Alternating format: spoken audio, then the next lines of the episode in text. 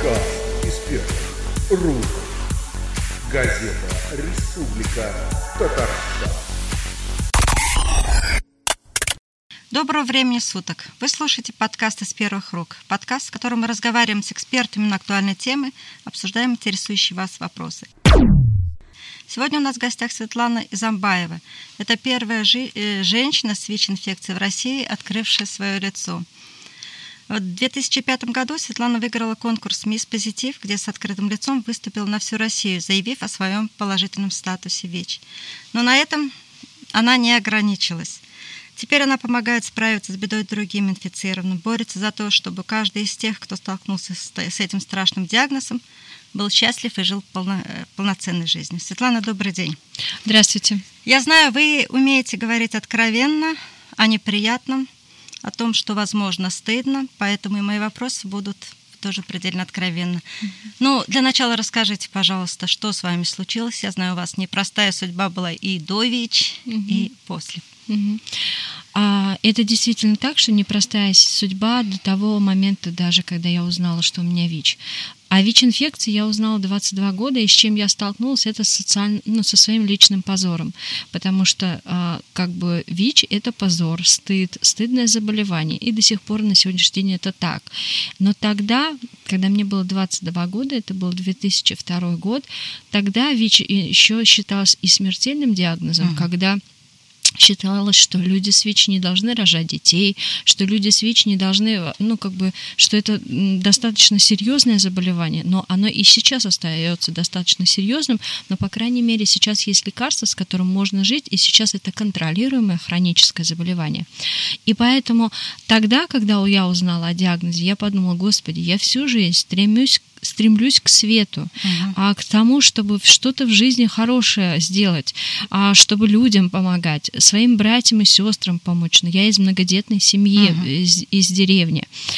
И тут вдруг, когда я поступила в университет, я учусь на третьем курсе в университете, вдруг, когда я уже помогла своей младшей сестренке а, на, учебу поступить, а когда я уже планировала брата перевести в город из деревни, чтобы uh-huh. как-то снимала квартиру, и тут вдруг я узнаю о ВИЧ. Это такой крах. Я выросла в деревне в семье алкоголиков, то есть в семье, где папа всю жизнь пил и бил маму через много лет мама вместе с ним запила. Ага. И это еще ужаснейшее горе, которое произошло в моей жизни. 15 лет назад я похоронила своего папу от того, что он умер, э, похоронила, а, он умер от того, что он выпил не тот алкоголь. Угу. Суррогат? Да, суррогат. К сожалению, это проблема маленьких деревень и сел. А 10 лет назад я похоронила маму, потому что после лечения одного из, когда она сама самостоятельно все-таки попросила леч... вылечить, угу. она съездила в Питер, а, в реабилитационный центр, а, а, вернувшись оттуда, она поехала в деревню, а, хотя я ее просила не ездить, и вновь со своими подружками старыми uh-huh. взялась за старое. Она выпила, и ночью, к сожалению, она не дошла до дома, упала и замерзла и умерла в снегу. Uh-huh. Это было 1 февраля uh-huh. 2009 года. И это ужаснейшее горе. И с учетом всех этих факторов, потери, горя, трагедии, ну, то есть э, своего диагноза, uh-huh. я, несмотря на все эти трудности, учусь жить и учу жить других людей, жить качественно, принимать таблетки каждый день, а любить друг друга, любить людей. А я воспитываю двух своих родных братишек, угу. которых а, забрала после смерти родителей. Один из них инвалид. Один да, из них с детским церебральным параличом. Я воспитываю двух своих детей. У младшего сына у меня поражение головного мозга, он тоже на инвалидности. Поэтому я родительница детей ну, с инвалидностью. Угу. И это не просто потому, что это особая внимание. В любом случае, даже если ты просто мама, тебе надо быть э, настолько, как бы, даже если это не дети с инвалидностью, uh-huh. надо много что осознавать и понимать, потому что ты ответственна за своих детей. Как а вы тут... перенесли вот эти тяжелые mm-hmm. времена? Как удар я перенесла? за ударом, удар за ударом. Ох, это очень непросто. Кто-то вам помог или вы сами нашли в себе силы? Каждый раз кто-то помогал. А, но это люди, обстоятельства, Господь Бог, Вселенная, то есть все это вокруг, наверное, приходило, потому что я хотела карабкаться. Мои а, периодически казалось, что сил внутри уже нет и не, не будет, когда особенно диагноз сыну поставили. Я рыдала на весь ДРКБ, когда это произошло. А, и в этот момент, когда я разрыдалась и от, отрыдала, я м, позвонила женщине, которой я раньше помогала. У нее у самой ВИЧ, а у ребенка ДЦП. Я позвонила ей и говорю, Маш, ты знаешь, мне нужна твоя помощь.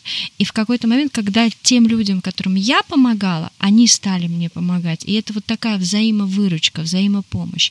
К примеру, когда моя мама умерла, я также рыдала на, весь, а, 12, на все 12 этажей, наверное. Я, несмотря на то, что она употребляла алкоголь, Мгм. она все равно являлась мне мамой. И я ее, несмотря на все, и любила, и люблю.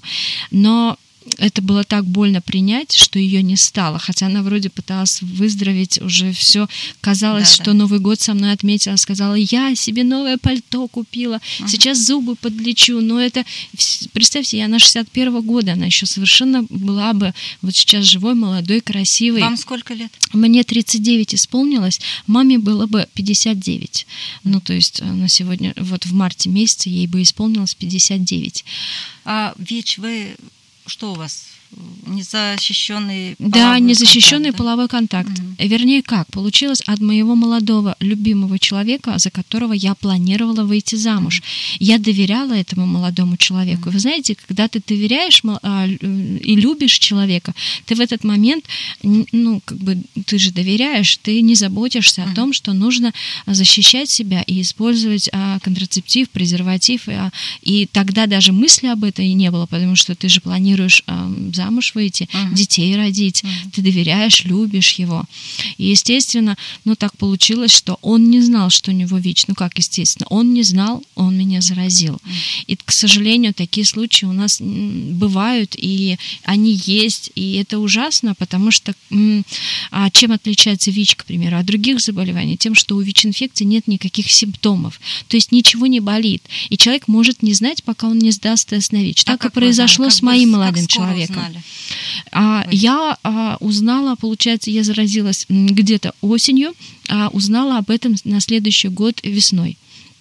А как узнала? Я сдала тест на ВИЧ, потому что мне предложили сдать тест на ВИЧ в больнице, где я а, просто пришла а, на обследование организма. Я планировала а, делать очищение весеннее. Я занимаюсь а, всю жизнь здоровьем и здоровым образом жизни. Я люблю бани, спорт, легкая атлетика. Я выигрывала а, всякие разные культмассовые соревнования у себя. Ну, то есть я э, в школе, допустим, а, культмассовый сектор вела, возглавляла, э, конкурсы чтецов выигрывала, на спортивных олимпиадах выигрывала в соревнованиях. И в какой-то момент, когда я поступила, поступила в университет, помогала своим братьям, сестрам, я поняла, что надо как-то позаботиться о своем здоровье и пойти а, сделать очищение Верно. весеннее. И я перед э, весенней чисткой решила сначала сделать УЗИ всех органов. А тогда мне сказали, ну и анализ крови. А мне в этот момент предложили, а не хотите ли вы сдать тест на ВИЧ? Я думаю, да мне-то в принципе и не надо, у меня-то да, все да. хорошо. И они говорят, ну, я решила сдать тест. Я сдала тест, и он оказался положительным. Ничего не болело, никаких симптомов не было, даже простуды не было никакой. То есть, а вот в этом-то и засада ВИЧ-инфекции. Ничего не болит, и ты можешь заразить в этот момент другого человека. И поэтому очень важно как можно большим людям рассказывать, если вы хотите оставаться полноценно здоровыми, пожалуйста, как вот а, мы же не знаем с зубами, что у нас происходит. Он может быть этот кариес скрытым кариесом. И пока мы к, к стоматологу не сходим, мы не узнаем, есть у нас этот кариес или нет у нас этого кариеса. И каждые полгода стоматологи рекомендуют, что делать а, лечи, а, пройти профосмотр. э, Так же и здесь. Также и здесь. да? Если есть незащищенные половые контакты, обязательно, если когда-то они были в жизни, когда-то, неважно, то нужно обязательно сдать тест на ВИЧ. Мгм. Неважно, это ваш мужчина а, или женщина, а, это ваш партнер постоянный, или это ваш супруг постоянный, супруга постоянная, неважно. Невозможно никому полноценно доверять стопроцентно, только самому себе. Mm-hmm. И в данном случае просто ну, сдавать тест на ВИЧ и а, раз в полгода или раз в год, mm-hmm. чтобы быть окончательно уверенным. Ваш супруг это не тот молодой человек? Нет, а мой супруг другой. совершенно не тот молодой человек, и это он а, тоже ВИЧ-инфицированный? Он ВИЧ-инфицированный. Угу. Он меня встретил на конкурсе «Мисс Позитив», где угу. я открыто на весь угу. мир заявила о том, что у меня ВИЧ, и это не делает меня худше а, или лучше. Это просто мой диагноз. Наверное, это не все вас поддержали в такой откровенности. Очень много людей меня не поддержали. Очень много людей которые от меня отвернулись mm-hmm. в тот момент. Были подруги, которые сказали, что ну, а, нам нежелательно с тобой дружить mm-hmm. и вообще как бы встречаться, потому что обо мне могут что-то не так mm-hmm. подумать. Mm-hmm. А много интервью давалось, и под интервью, к примеру, даже если хорошее интервью, mm-hmm. в конце есть комментарий, писалась такая информация, она спидозная, она вечевая, да как, да mm-hmm. что, ну, всякие разные э, э, ужасы про меня писали, что я там проститутка или наркоманка, но, ну, как угу. обычно, ВИЧ-инфекция это угу. для сих, до сих пор позорное заболевание. если человек заболевает этим, он а, приравнивается к, этому, к этим асоциальным группам людей.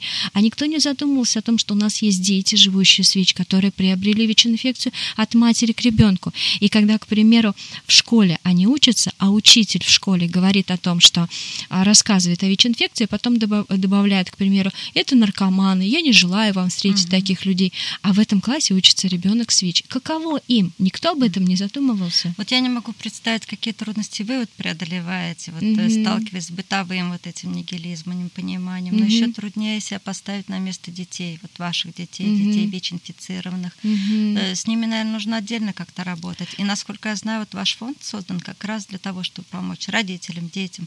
Что вот вы делаете, что посоветуете, mm-hmm. что в первую очередь скрывать от детей. Угу. Ведь я знаю случаи есть, когда скрывают. Это ужасно, когда скрывают. И а, ну, я приведу также самый простой бытовой пример.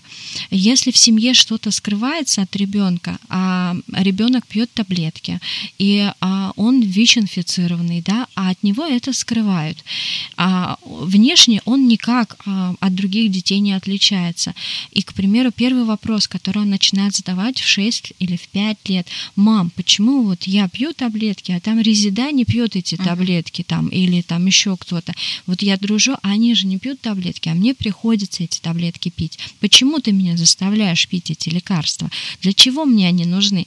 Мамы, родители, бабушки придумывают кучу разных способов для того, чтобы не договорить, не рассказать ребенку об этом, потому что страх, потому что ребенок, они думают, что если я вдруг ребенку расскажу, он проболтается, он проболтается, это первое, и тогда к нему будут относиться как-то особо. А разве это не так?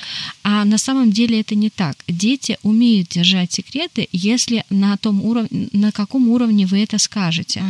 А естественно, в 6 лет нет смысла говорить, что это вирус иммунодефицита человека. Угу. Если у него уровень развития, ну то есть смотреть надо, естественно, на психологическое развитие ребенка. А в 6 лет стоит сказать о том, что это хитрый вирус, угу. что этот вирус, он поражает иммунитет, и этот иммунитет, а он нам нужен для того, чтобы защищать организм от других болезней. Для этого принимаем таблетки. Да, и этого будет достаточно, и это правда.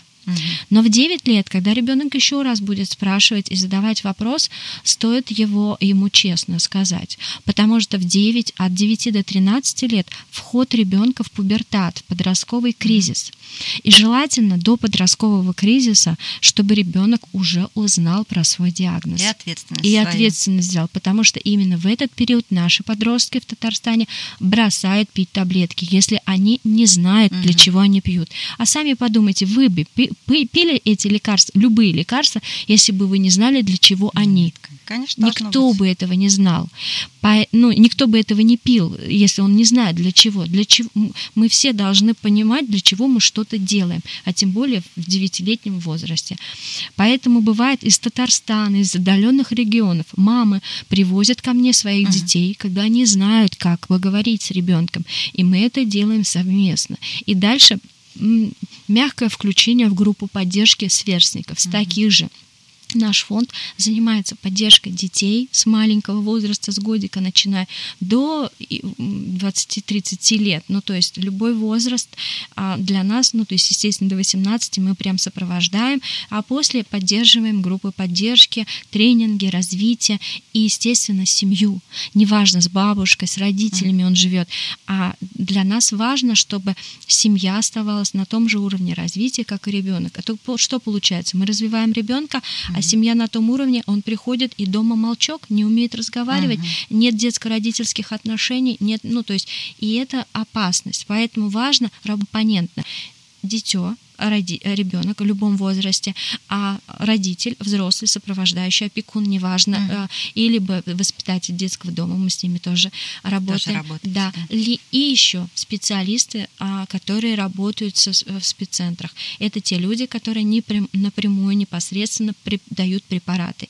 И это не только по Татарстану, не только у нас в Казани, но и по всей России. Мы стараемся обучать, нам подают заявки, и мы вывозим детей на вместе с родителями и со специалистами на десятидневные такие встречи. Это называется форум как школа, где вот есть у нас школы, к примеру, карате, школы обучения шахмат.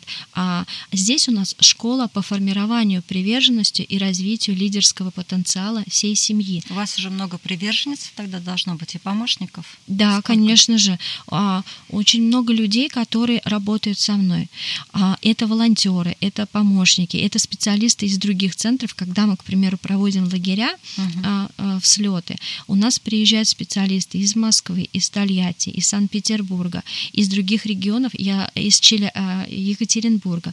Я знаю о людей, неравнодушных к этой проблеме, которые свою работу делают на 100%. И для меня это ценно mm. и важно. И я знаю родителей, которые делают это 100%. Они как равные работают и помогают. И эта программа сформирована, адаптирована. И у нас уже прошло 4 лагеря таких слета. Ну, лагерей, лагерь невозможно это назвать. Четыре mm. слета летних летом проводим для родителей, специалистов и детей, живущих с ВИЧ-инфекцией. Но вы, получается, не педагогической работой занимаетесь и не оздоровлением. Вам какие-то лицензии нужны. Были ли какие-то препоны при организации вот этой работы? Э, слава богу, нет никаких mm-hmm. препонов. А, был момент, когда а, мы а, обращались с как это, санитарная эпидемиологическая служба для того, чтобы тут мы же их кормим, детей тоже вывозим, когда. И здесь нужно соблюсти некий ряд требований. Ну, для того, чтобы еда была у нас, мы же не сами готовим, а дело в том, что... А, секунду. А, надо отключить. Секунду. Ничего, что ли? А, я прошу прощения. То есть у нас получается, что а, да, у нас... Сан. Да, да, да, извините, извините, пожалуйста, за телефонный звонок.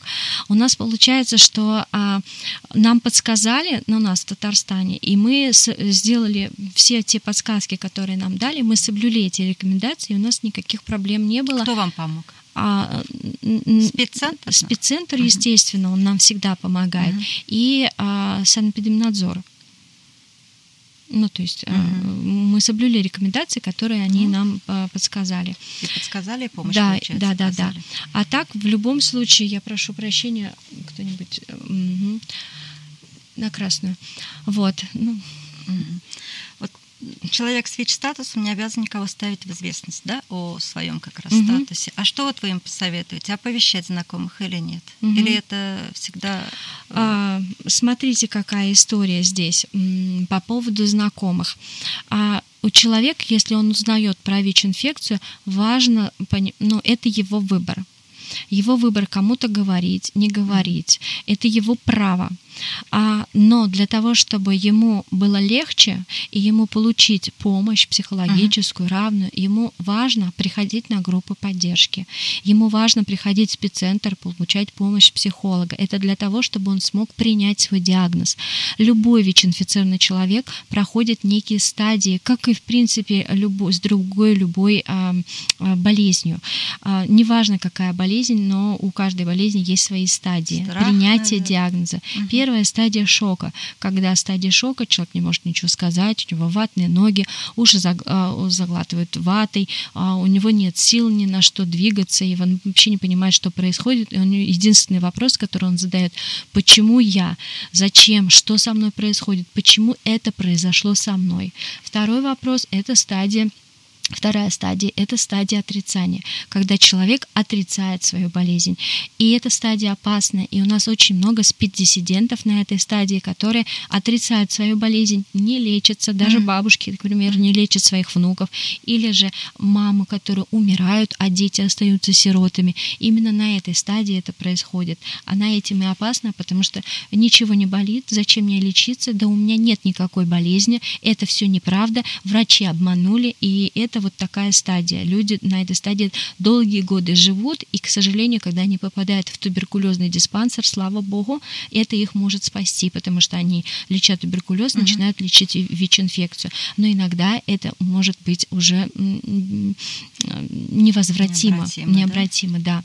Есть, к примеру, у меня ребенок, у которого на стадии СПИДа возникла неврологическая симптоматика, отказали ноги, а, и это опасно, и поэтому а, ну, вот такая история. Следующая стадия а, после отрицания – это стадия агрессии, mm-hmm. когда человек а,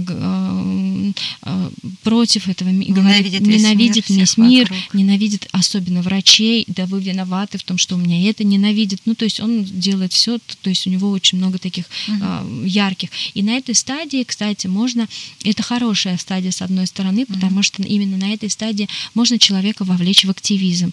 Именно активизм это какая, а, ну, а, нивелировать вот эту агрессию в позитивное русло. Направить. Да, направить. И следующая стадия, возможно, это депрессия. И во время депрессии это может быть скрытая, латентная, может быть открытая, но здесь тоже нужно помогать, сопровождать. И специалисты все должны, обязаны просто об этом знать и сопровождать любого пациента по этим стадиям, чтобы подсказать. На любой стадии есть разные виды помощи. И потом уже признание или принятие диагноза. Признание принятия диагноза это не говорит о том, что он должен где-то говорить открыто, честно uh-huh. об этом. Uh-huh. Это просто когда он сам для себя понимает и признает к примеру, как человек с инвалидностью признает, что у него нет руки или ноги, угу. или он ослеп. Живет он, с этим. но ему нужно научиться жить с этим. Угу. Он потерял часть здоровья. А ВИЧ-инфекция – это потеря части здоровья, с которой нужно осознать, что нужно просто пить таблетки каждый угу. день, утром угу. и вечером. Вы все стадии сами прошли? Да, я все стадии прошла, но самая, самая последняя стадия – признание. Это очень сложно. Угу каждый раз думаешь, вроде признал. Каждый раз, когда в новую группу входишь или к каким-то новым людям uh-huh. начинаешь говорить про свой диагноз ВИЧ, uh-huh. а, тебя обволакивает стыд, uh-huh. ну и а, ощущение того, а, ощущение такое, а вдруг от тебя сейчас отвернуться, uh-huh. и что дальше произойдет? Но сейчас у вас этого нет, насколько вы прям вот светитесь а, ну, быва, Или бывает, бывает когда ты приходишь в группу uh-huh. и, к примеру, к новым, вот я психолог, да, я могу прийти в новую группу, в обучающую программу годовалую, uh-huh. годовалую, и с новыми людьми нужно познакомиться. И так как я знаю, я открытый человек, везде можно про меня прочитать, я всегда говорю на группе, чтобы быть честным, максимально честным. Uh-huh. И тогда у них, у людей есть возможность прикоснуться к моей честности и заразиться ею, так скажем. Возможно, да. да. Но угу. всегда, когда ты честен, а, ты же открываешься, и ты как будто бы а, оголяешься. Ты становишься неким уязвимым, уязвимым ты становишься ранимым, и в этом месте э, немного страшно. За что? Вот каким образом вас могут ранить? А в любом случае могут же отказаться от тебя, ага. отвернуться от тебя, сказать что-то. Ну, вы тоже, наверное, уже толстокожие. А что вот вы посоветуете Но тем, это которые кажется, еще что толстокожие. Да? К этому невозможно привыкнуть. Да? Это каждый раз больно. Вы же психолог и такой опытный. А здесь неправильная формулировка. Угу. Вы же психолог. Здесь угу. важная задача в том, чтобы осознать свои эмоции, что мне сейчас а, грустно от того, что э, я угу. могу а, а, столкнуться со страхом отвержения и проговорить вслух да, я боюсь, мне страшно, и это мой страх отвержения. И я хочу быть принятой, поэтому я сейчас говорю и рассказываю вам свою историю. А, возможно, почувствовать свои слезы, говорить об этом. Надо, если ты честен, то надо быть максимально честным и с самим собой. Нельзя предавать самого себя. А если ты думаешь, что ты толстокожий и все uh-huh. остальное, то uh-huh. ты прячешь свои эмоции за неким, некой маской. И уже играете. И, и ты уже играешь. И ты тогда как будто живешь в маске. И к этому, к сожалению, всю жизнь нас учили взрослые люди. Uh-huh. А, не рассказывай то, что в семье происходит, не рассказывай, что тебя муж бьет, не рассказывай. Что у тебя там что-то нас всю жизнь учили быть толстокожими. Нельзя так. Нужно честно, искренне, в первую очередь быть а, к самим себе. И когда ты честен со своими эмоциями, с тем, что ты сейчас чувствуешь голод или чувствуешь боль, или чувствуешь обиду на другого человека, максимально честно сказать об этом. И тогда люди поворачиваются к тебе лицом и говорят честно про свои эмоции. Светлана, и последний вопрос. Чем наши читатели, слушатели могут помочь вам, вашему фонду, Угу. Нам достаточно легко помочь. А мы нуждаемся как в материальных ресурсах, так и так и финансовых, ой, финансовых и в, в человеческих uh-huh. ресурсах. То есть к нам можно записаться на стажировки. Во всех uh-huh. соцсетях я выкладываю информацию, как нам можно прийти на стажировки.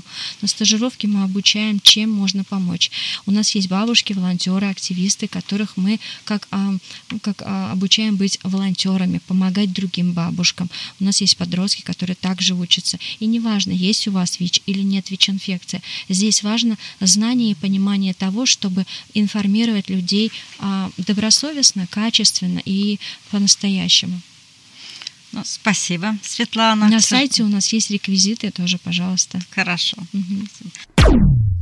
Это был подкаст из первых рук. У нас в гостях была Светлана Изамбаева, председатель благотворительного фонда своего имени. Первая женщина с ВИЧ-инфекцией в России, открывшая свое лицо. С вами была Фарида Якушева, редактор отдела сельской жизни газеты «Республика Татарстан». Слушайте нас на сайте РТ Онлайн в рубрике «Подкасты», в приложении подкаста социальной сети ВКонтакте, на Яндекс Музыка, а также на iTunes. Пишите отзывы, ставьте 5 звездочек. Подкаст первых рук. Газета «Республика Татарстан».